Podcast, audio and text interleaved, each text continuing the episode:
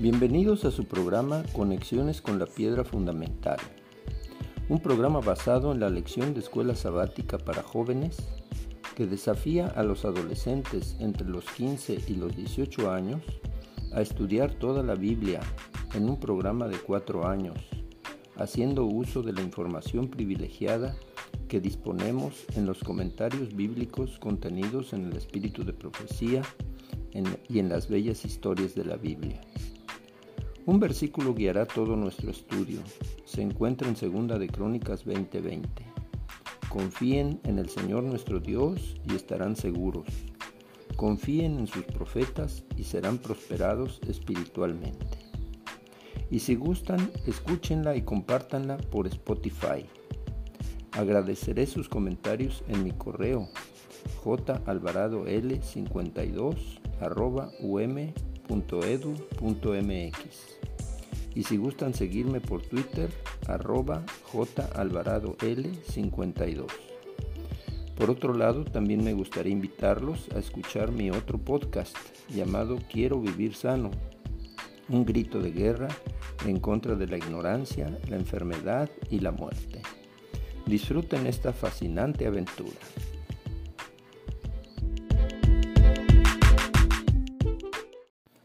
Hola mis nietecitos queridos, mis hijos preciosos, aquí su abuelo listo para comentar la lección número uno del nuevo trimestre, tercer trimestre de 2023, de la lección de jóvenes que se titula La conquista de Bazán. Se trata de estudiar eh, los relatos bíblicos que se encuentran en Deuteronomio 2 y 3 y números 21 y estudiar el capítulo 39 de Patriarcas y Profetas que se titula La conquista de Bazán. En primer lugar, le pedimos a Dios que nos ayude para que podamos eh, rescatar de esta lección mucho más amor y mucha más confianza en Dios. Nuestra experiencia cristiana es muy parecida a la experiencia de Israel durante el Éxodo. A Israel le tomó 40 años aprender a confiar en Dios, aunque nunca se apartó Dios de ellos, siempre los acompañó en la nube llamada Shekinah. La conversión total de Israel apareció 40 años después de haber salido de Egipto. Israel sufría una esclavitud degradante en Egipto, y hasta que lo reconoció, aceptó la ayuda que le ofreció Dios a través de Moisés.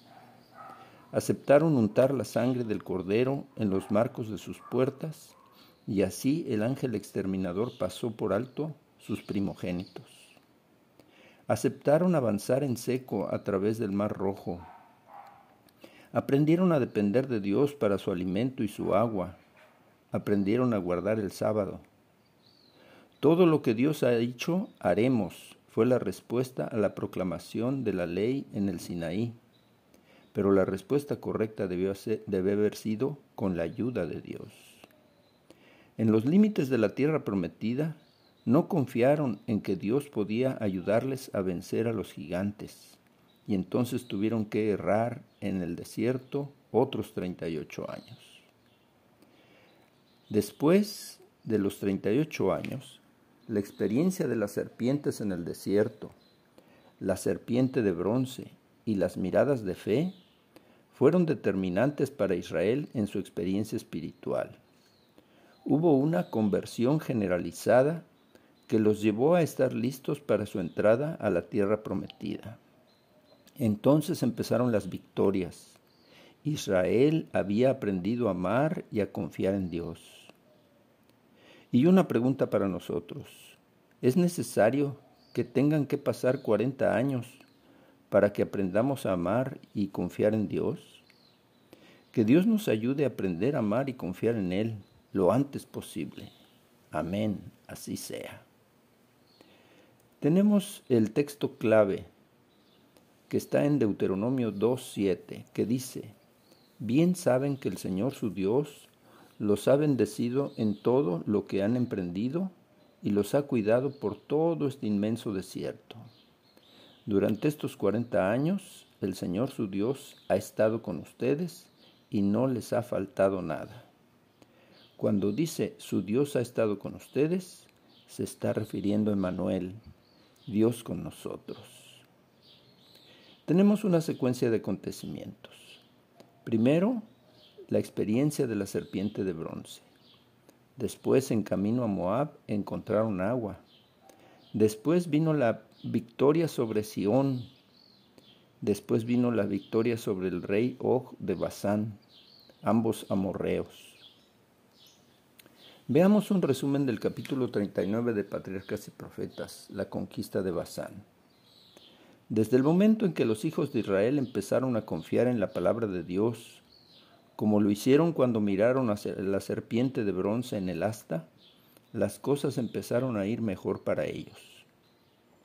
Llegando al borde del desierto, se alegraron de ver la tierra más fértil más allá y ahora sucedió que Moisés hizo algo diferente a todo lo que había hecho antes. Él le dijo a los príncipes de Israel que perforaran un pozo con sus varas o callados. ¿Alguna vez has intentado perforar un pozo en la arena con un palo redondo? ¿Qué tanto podrías perforar? Toda la gente se reunió para mirar a los príncipes trabajando y todos estaban sonriendo. Ahora imagina cómo te sentirías si tú vieras a los ancianos de tu iglesia tratando de cavar un pozo con palos largos. Por supuesto ellos no lograrían nada. Y entonces, maravilla de maravillas, el agua empezó a burbujear en la arena que ellos habían estado tratando de mover en vano. Así Dios les permitió ver una vez más que Él era capaz y quería proveer para ellos aun cuando ellos no podían hacer gran cosa por ellos mismos. Al ver el agua, la gente empezó a cantar y su cántico decía, Que brote el agua, que cante el pozo. Ellos estaban felices ahora. Aquí había otra prueba de que Dios estaba con ellos y a partir de su fe vino la felicidad y a partir de su felicidad vinieron las victorias. Moviéndose hacia el norte, ellos le pidieron permiso a Seón, rey de los amorreos, de pasar a través de su país, pero fueron rechazados. Aun cuando Israel prometió no entrar en sus campos o en sus viñedos, Seón vino contra ellos con todos sus soldados. Hubo una gran batalla e Israel ganó, barriéndolos para tomar todas sus ciudades desde el río Arnón hasta el río Jaboc. Og, el rey de Basán, fue el siguiente que vino contra Israel. Él era un gigante y su pueblo vivía en una fortaleza en una montaña rocosa. Pero él también fue vencido y todo su territorio le fue quitado. Vamos a hacer una pausa y continuamos en un momentito más. Danielito, Davidcito, Cris, Mateito, Elías y Marián Aquí su titón con todo cariño para comentar la lección número uno del tercer trimestre de 2023 que se titula La conquista de Bazán. Veamos un rayo de luz en Patriarcas y Profetas en la página 413. Todo el que procure seguir el camino del deber se verá asaltado por la duda y la incredulidad el camino estará a veces tan obstruido por obstáculos aparentemente insuperables que ello podrá descorazonar a los que cedan al desaliento. Pero Dios nos dice, seguid adelante, cumplid vuestro deber, cueste lo que cueste.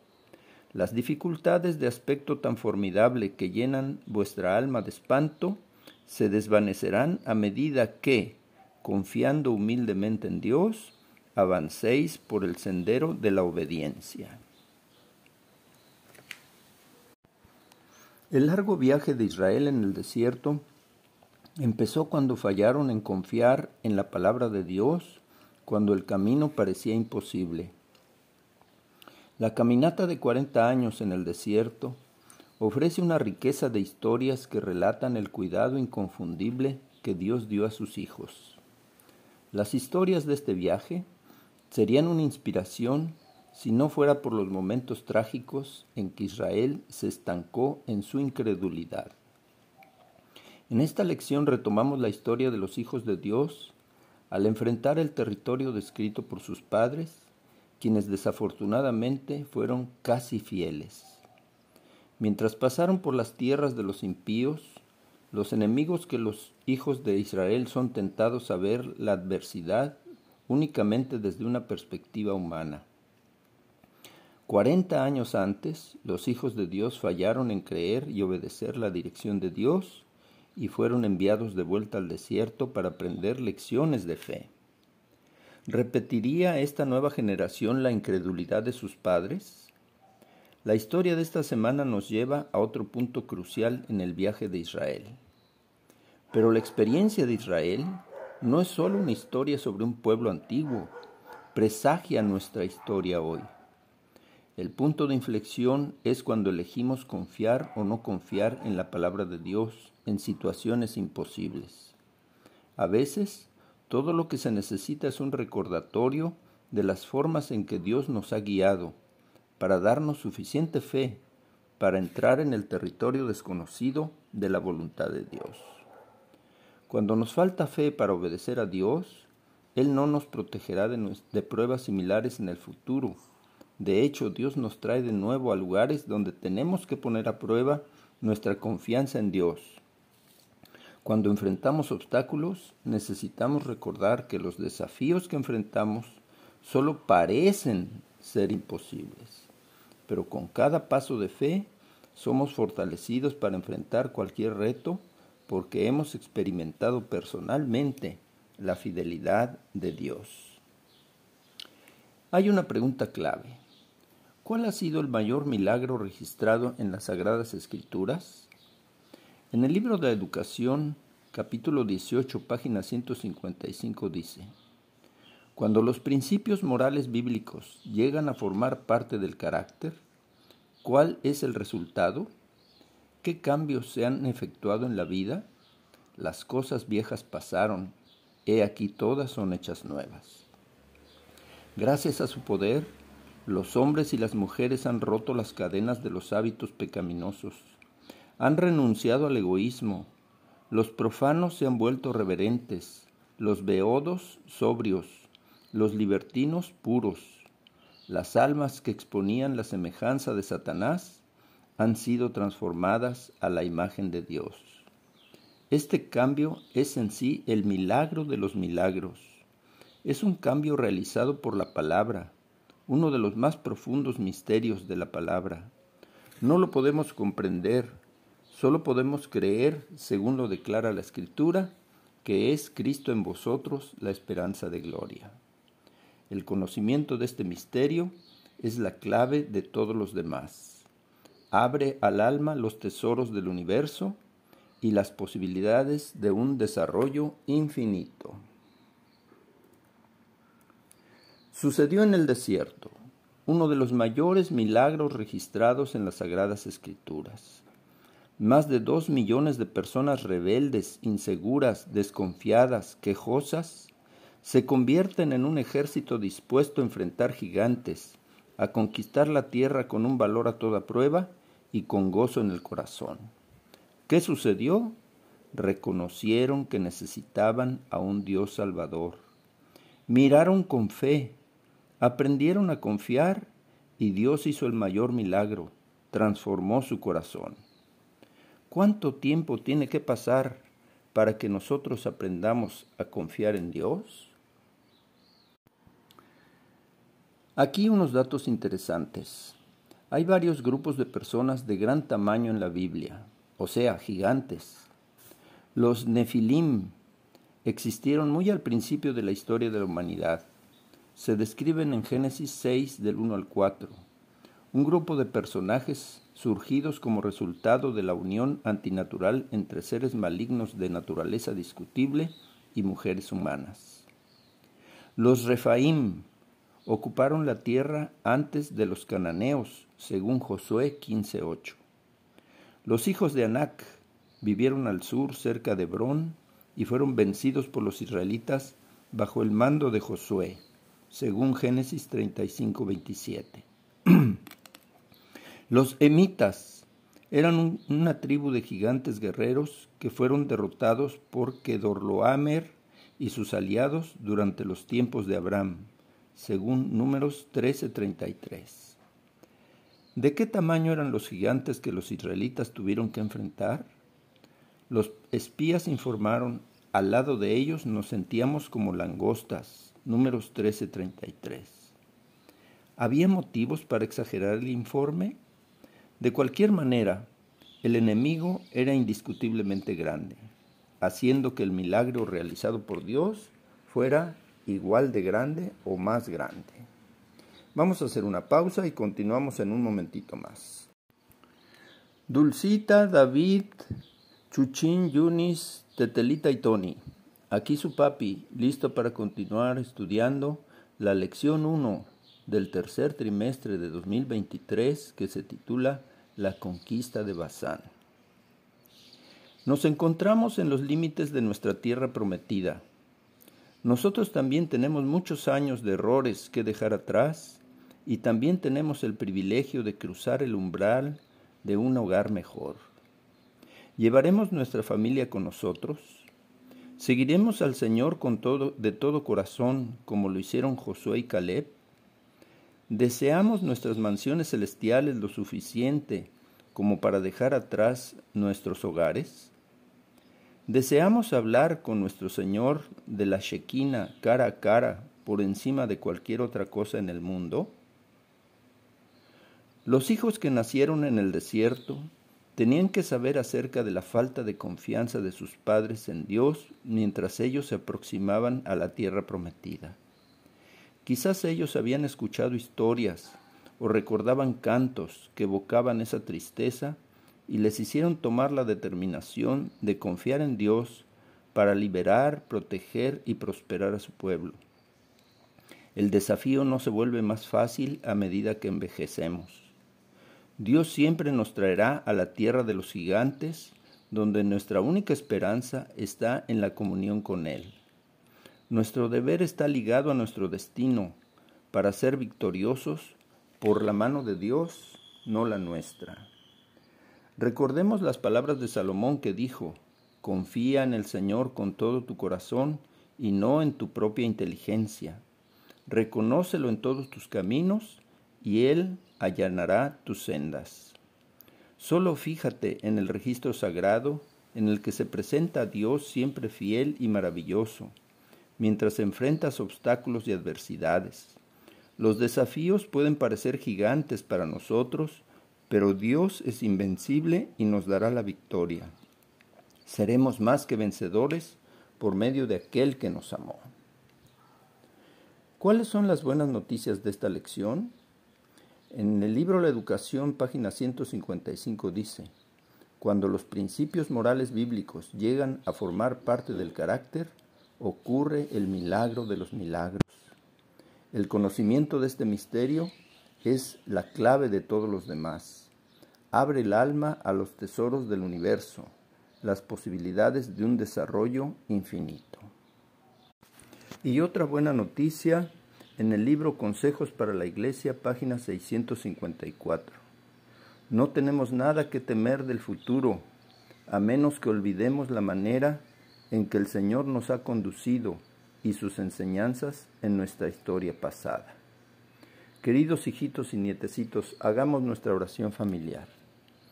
Querido Padre Celestial, gracias Señor por permitirnos ser testigos de uno de los mayores milagros de las Sagradas Escrituras, la conversión en un solo día de millones de personas rebeldes, quejosas, inseguras, miedosas. Además nos permitas atestiguar los resultados maravillosos de ese milagro, confianza, fe, amor, valor, gozo, una vida nueva. Y pensar que tú nos ofreces esa misma experiencia. Ayúdanos a que no pase más tiempo y que podamos ejercer una mirada de fe a nuestro Cristo crucificado, reconociendo que quienes deberíamos haber sido crucificados somos nosotros. Ayúdanos a tener esa experiencia de conversión todos los días de nuestra vida, para que experimentemos una vida victoriosa por medio de aquel que nos amó. Ayúdanos para que mirando al Señor crucificado nuestro amor por Él crezca y nuestra confianza en Él se fortalezca. Todas las dificultades y los gigantes que aparezcan en el camino serán vencidos, no con ejército ni con fuerza, sino con tu espíritu. Que así sea. Amén. Les deseo un feliz sábado, les mando un beso y un abrazo y nos escuchamos para la próxima, si Dios nos lo permite. Bye.